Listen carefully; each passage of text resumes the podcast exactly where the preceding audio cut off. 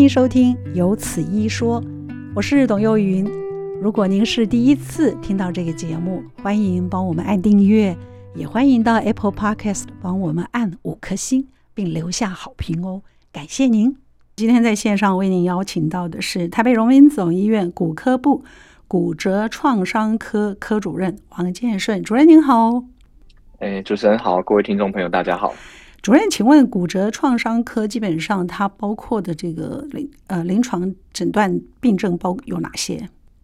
嗯，就是以往我们对骨科的认知大概就是整个大骨科啦，是，但是事实上就是为了应应大家好每一位哦专科医师对于自己技术精进的需求啊，事实上我们会再去把骨科所有的关于骨科的疾病呢，再去做一个细分哈，比如说我们有脊椎外科。或有运动医学科，嗯，那也会有关节重建科。嗯、那属于骨折创伤科的部分的话，主要还是来自于哈，就是呃，俗话说就是骨折啦，哦、就是单纯我们受到外伤也好，嗯、或者是比如说像是车祸或者是跌倒，嗯，那造成骨折了之后呢，我们希望能够有一些一群好专门来处理骨折的病人，对对。医师来去帮这位病这些病人来做服务，然后因应而成立的这个骨折创伤科，这样。我们今天跟大家分享的主题啊，主任建议我们的主题是谈拇指外翻。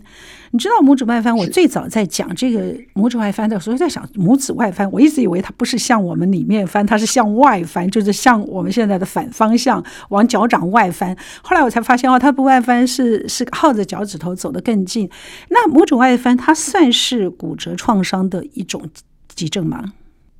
嗯，好的。呃，所谓内跟外呢，这个在医学上的 term 是比较一致的啦。就是说，所谓外呢，就是诶相对偏离我们人中轴线，哦，包含就是从肚脐啊，一直到我们的胸口，嗯、到我们头部这个中轴线、嗯、以外的呢，就是被被我们在医学上称作为外啦。所以说啊、呃，大家看到拇指外翻会觉得好像是脚趾头挤在一起，好像往内缩这样子。但事实上，对于中轴线而言，它是往外偏的。所以我们在医学上呢，通通就是把它归类在拇指外翻以外，就是不归类在。这个领域之内这样子，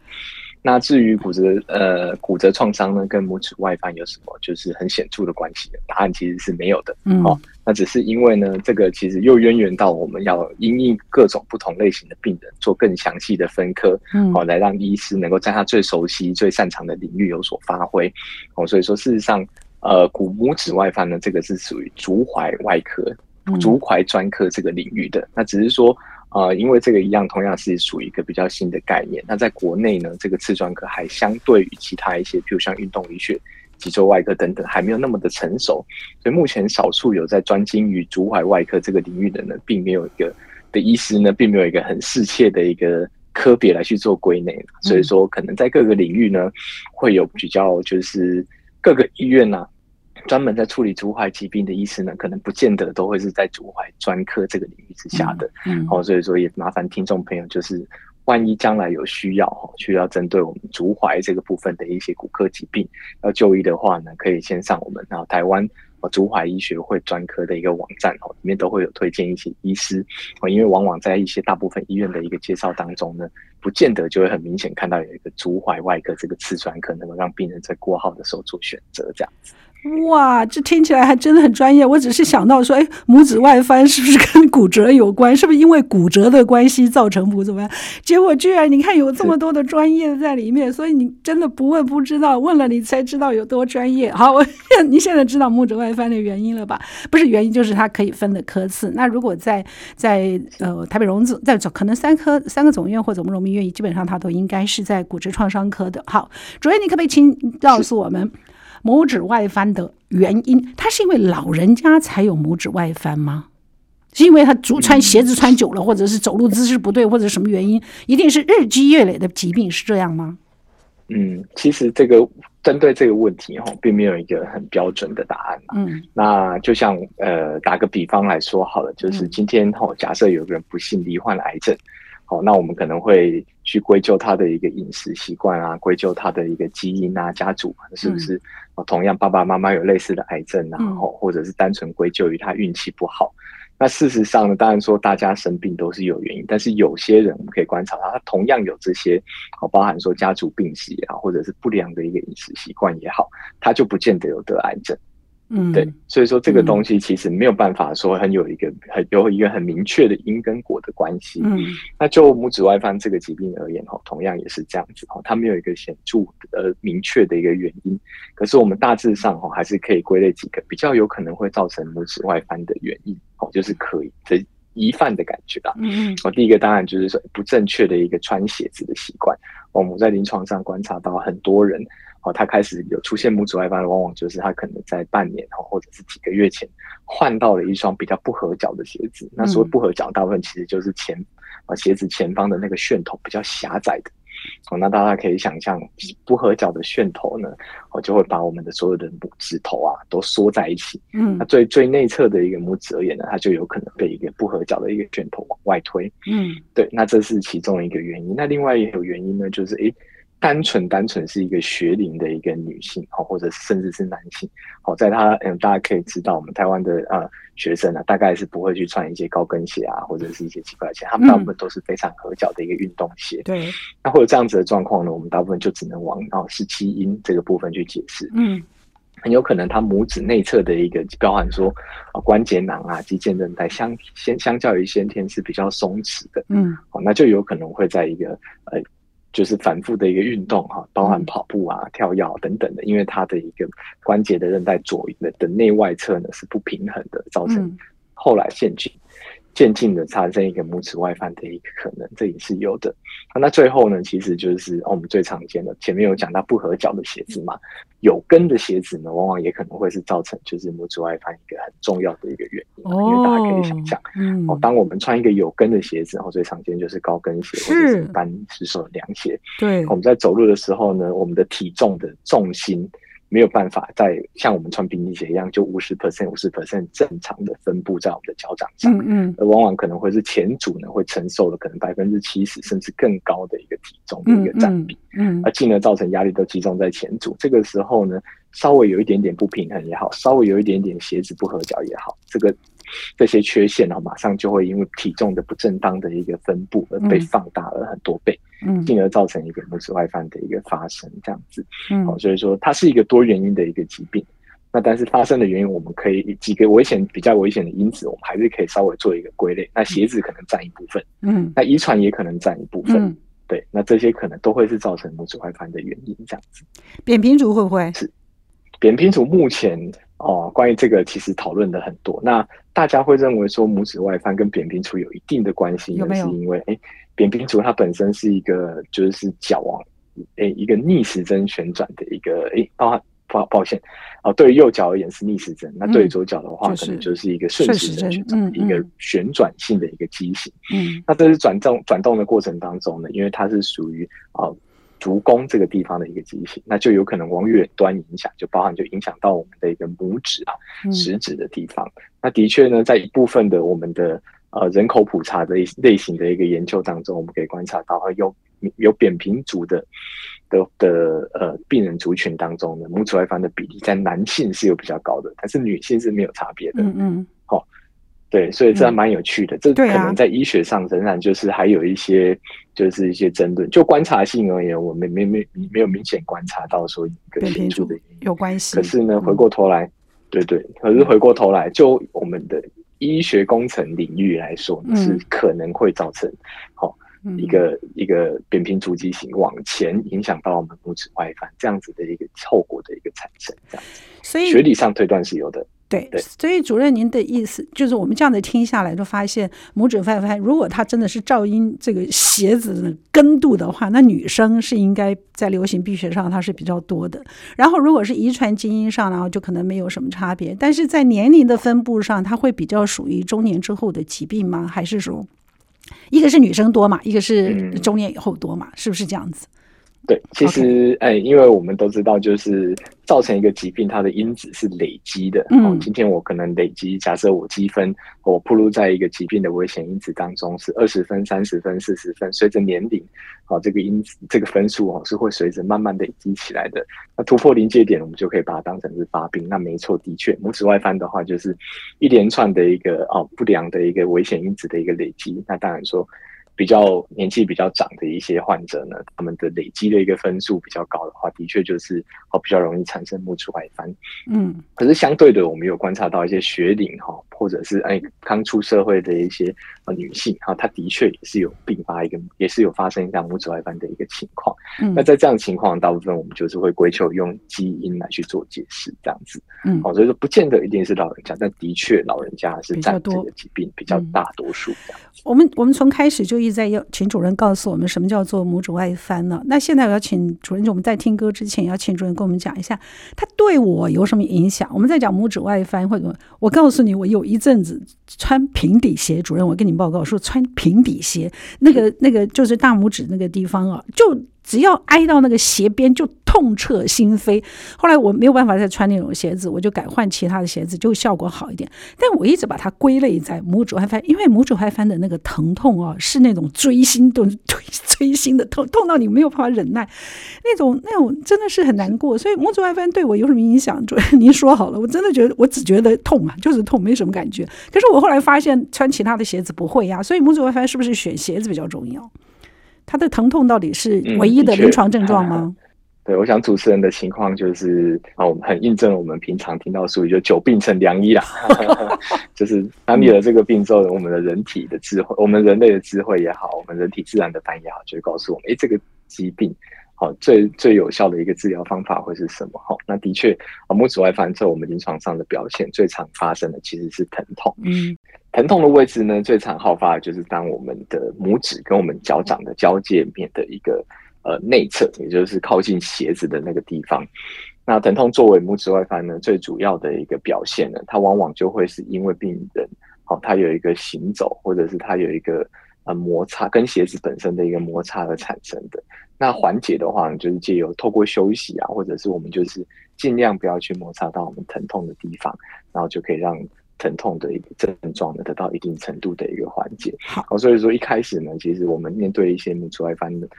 的患者哦，前来我们的一个医院来求诊的时候，我们会给他的建议，就是我们要先找到一个穿了走路不会痛的鞋子，或者是穿了鞋子之后走路不会痛的方法。嗯，然后试着呢，看看能够第一个先跟这个疾病和平共存，第二个呢，我们借由减少疼痛部位的刺激，看看能不能让这整个疾病的一个。严重程度呢，慢慢的趋缓，那它整个发炎消退了之后，或许呢，我们就对它就没有什么医疗的需求了，就可以跟它和平共存这样子。今天为您邀请到的是台北荣民总医院骨科部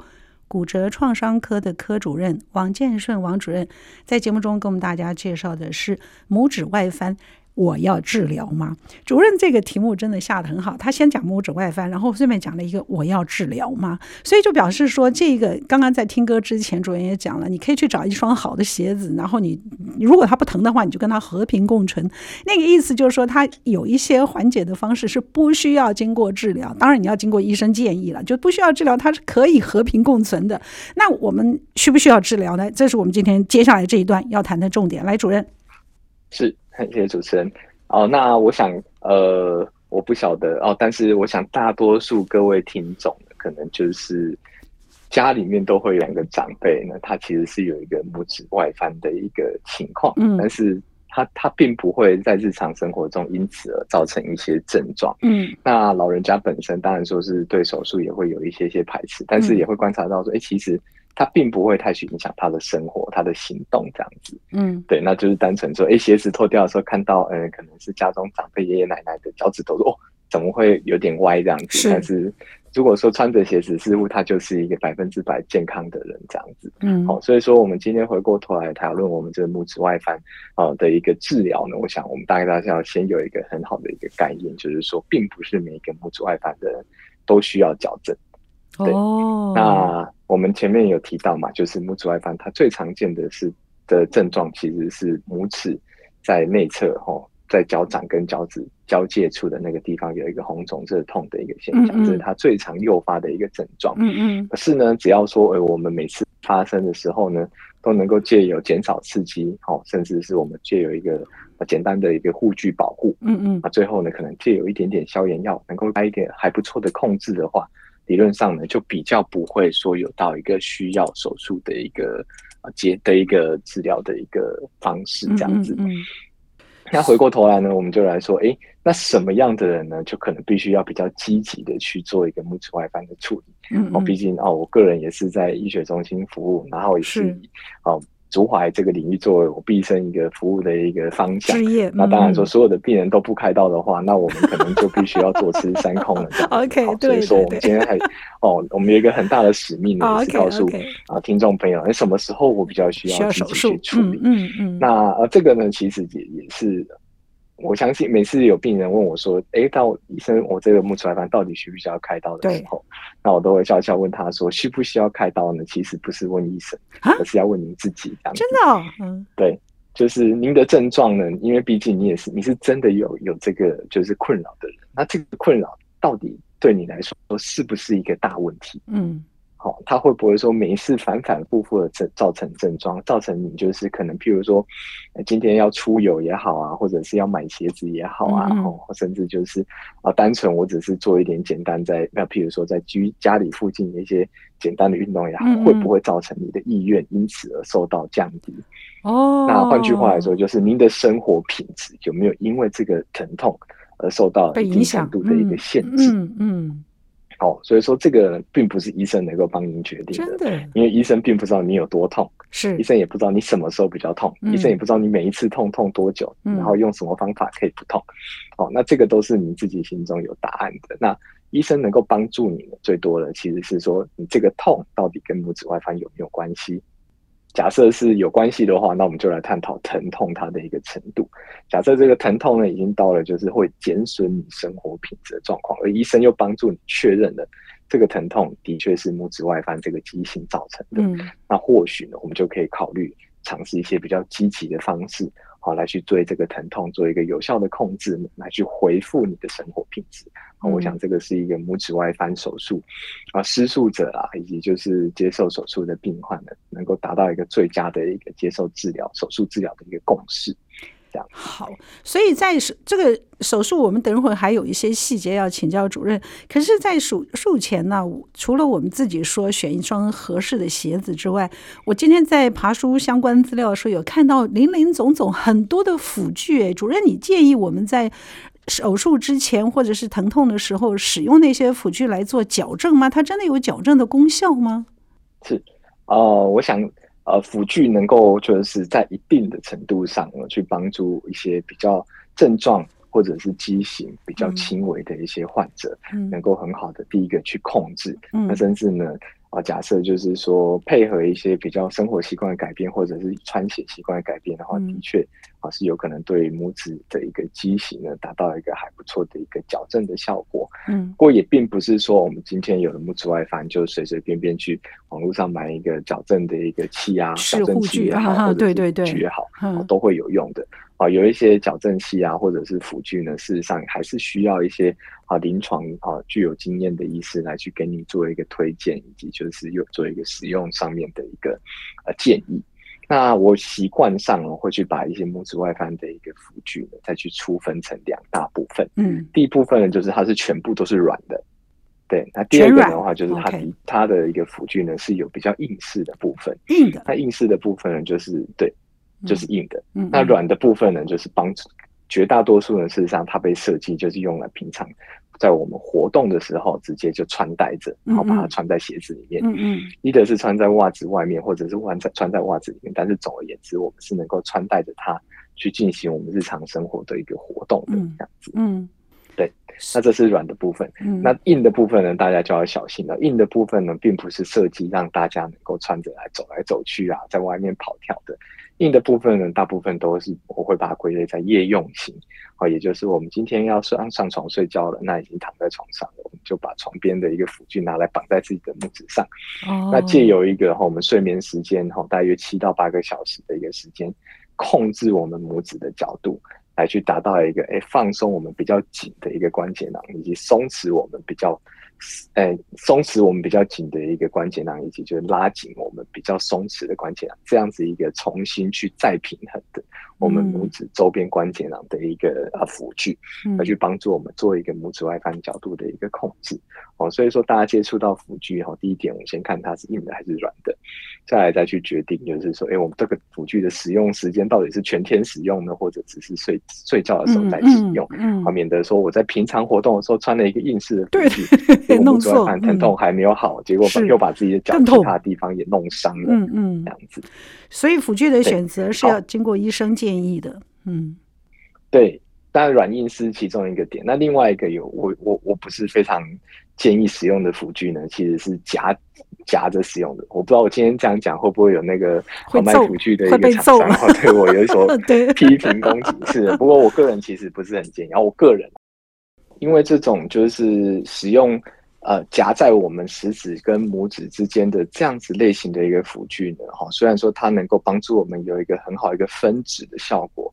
可是呢，当我们在做已经有拇指外翻的情况之下呢，中间再去夹一个东西，哈，往往会造成我们第二指好承受过大的一个压力。那我们知道，我们第一指跟第二指的大小其实是有一定程度的差距然后。第二指就相对于第一指来说，其实是小很多的，所以它关节的稳定性呢，跟原本的第一指比起来，哈，也是稍微比较差一点点的。那当我们以拇指外翻的情况之下，中间再去夹一个垫子。哦，很有可能就会造成第二指开始也跟着出现畸形。哦，我们常常偶尔会看到说，诶，有的呃拇指外翻病人严重的情况之下呢，甚至第二指会翘到第一指的上面。哎，对。那这类的辅具呢？对，我们在使用的时候，就很有可能把第二指呢往它我们足背的这个方向推，嗯，然后就变成说会造成哦，我们本原本只是拇指的疾病，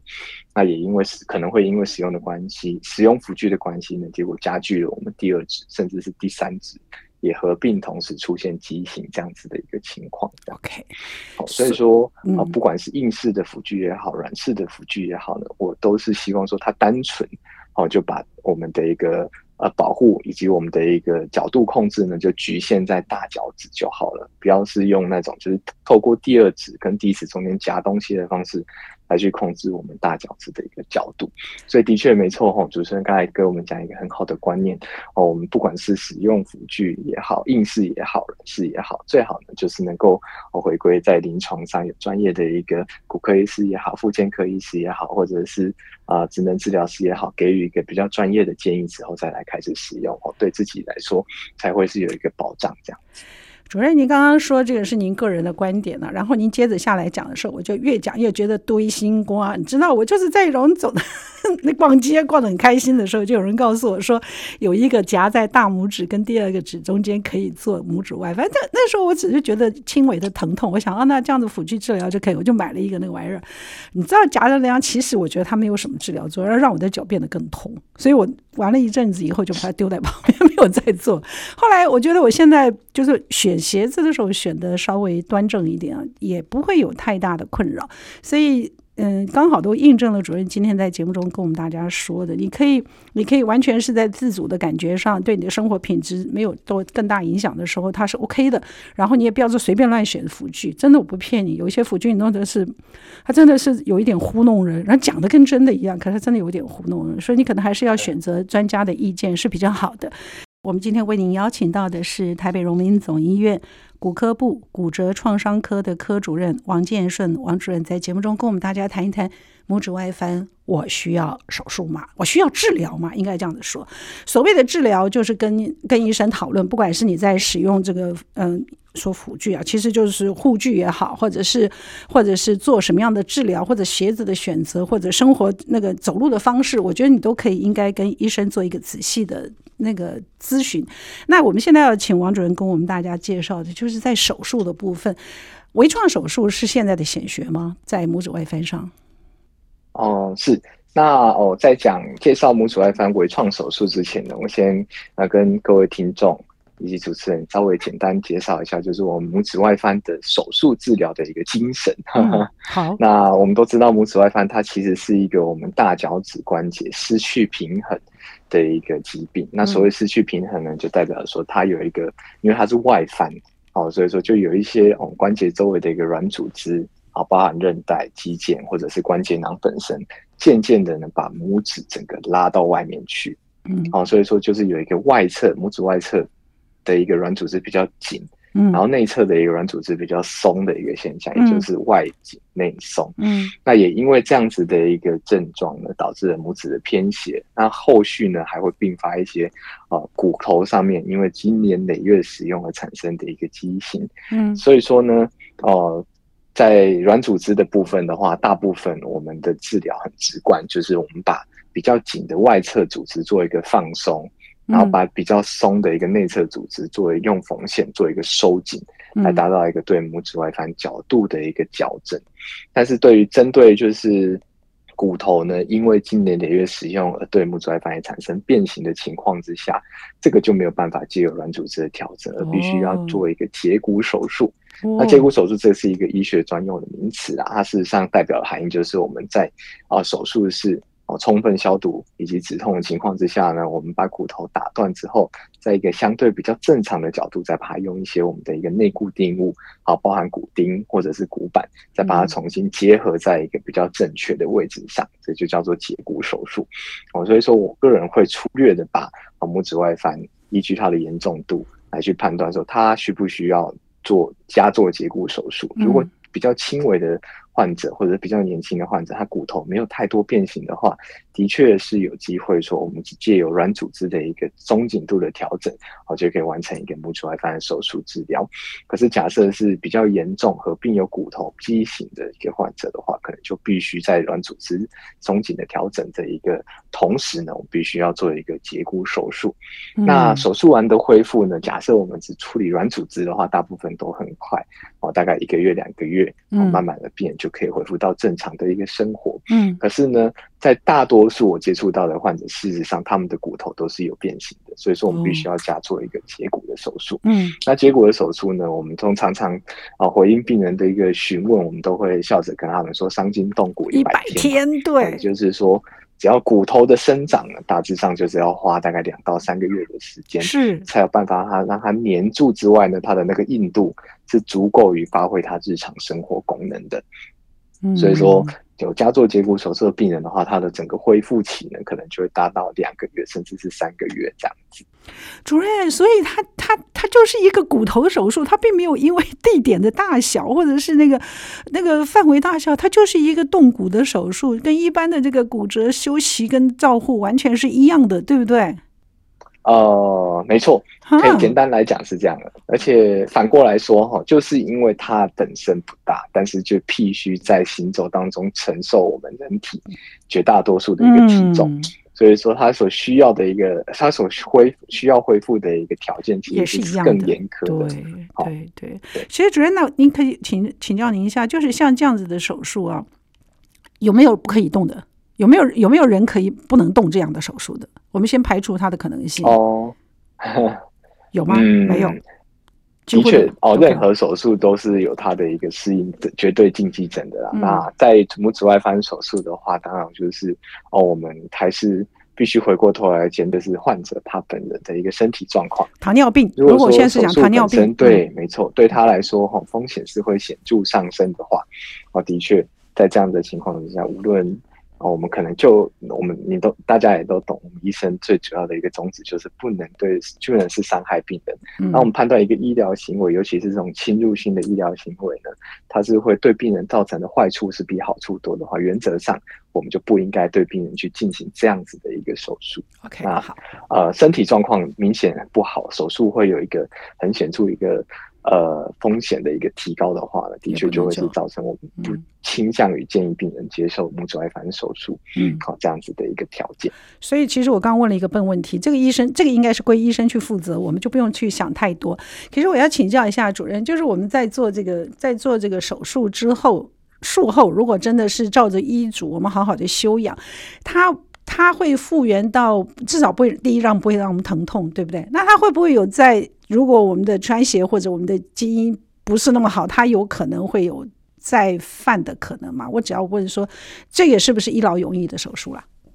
呃，是的啊，普尔，主持人问的问题都非常好哈。那这个问题也是哦。通常呢，我们在手术前就会跟病人详细解释。事实上，根据国外一些比较大型针对拇指外翻手术的一个病人的预后的统计，可以告诉我们，事实上它整体的一个复发率，拇指外翻角度复发的几率，大概可能到百分之七，好，甚至百分之十左右。那很好啊，我觉得蛮好的。研究的各个国家不同，嗯，而已。那但是疼痛的部分呢，绝大多数都可以达到更理想的一个控制。也就是说，开完刀之后，你角度或许会会会再跑回来一点，可是疼痛哦，我们医师也是以疼痛作为我们最主要的治疗的一个目标。嗯，大部分都能够得到还不错的一个改善，但是形状的部分可能就未必能够。尽如人意这样子。嗯，那你可以告诉我，就是我们很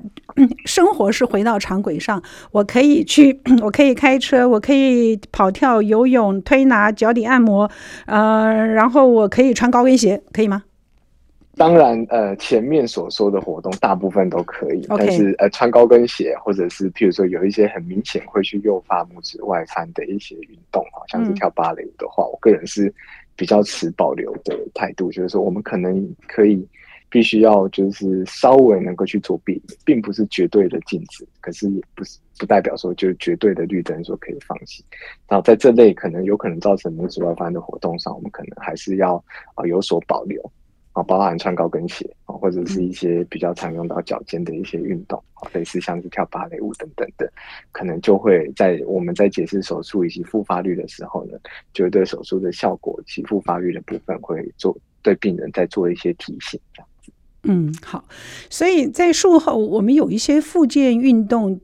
需要加在这个术后的调养中吗？是的，哦，我想我们呃手术的。呃，只要是骨科手术的话，我们其实最常告诉病人就是说，开完刀之后的一个关节哦，或者是部位呢，难免都会有一些僵硬的一个情况。嗯，对。那所以说，尤其是我们就是大家可以想象，我们皮肤受伤之后长的那个疤，其实它是有点缩起来的。嗯。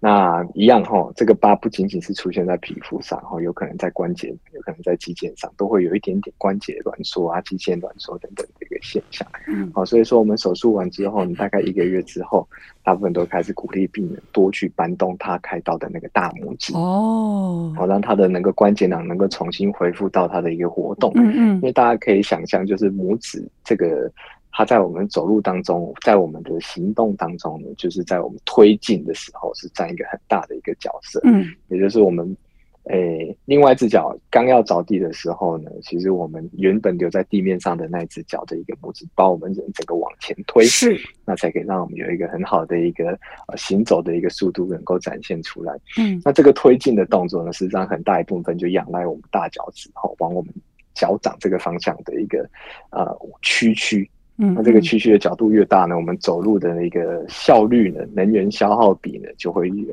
都会更好。啊，所以说越要越想恢复到正常，越想要走走的就是走路走看起来越正常的话，第一个我们就要在手术后呢，就是要把我们拇指的活动度的作为我们一个啊一个恢复的一个首要的目标，这样子。嗯，好，你这样在讲走路的时候，我真的非常好奇，我想很想主任你到我们面前来走路，给我们看看怎么样是正常的走路，施力点可以保护我们的大拇指不受伤害。因为我觉得我们每个人走路，他的施力点都不一样，那这种施力点都会造成脚部或多或少的这个负担，或者是沉积下来的一些伤害。但是怎么样正常走路啊，真的有的时候。蛮是一个学问的，下次有机会我们再来谈这个问题。非常谢谢主任今天跟我们大家做的分享，而且非常清楚、有逻辑的给我们，嗯，把拇指外翻这件事讲的一个拆开说的透透彻彻。最重要的是，我们需要做手术吗？手术之后我们该做什么？然后它对生活的影响是哪些？主任都非常逻辑的跟我们大家做了分享。谢谢主任。谢谢主持人。今天的节目就到这儿了。谢谢您的收听，请记得按订阅，也欢迎到 Apple Podcast 帮我们按五颗星。如果听完我们的节目有什么想跟我们说的话，欢迎您利用 Apple Parks 的留言功能，我们会在之后的节目里面来回应大家。谢谢您。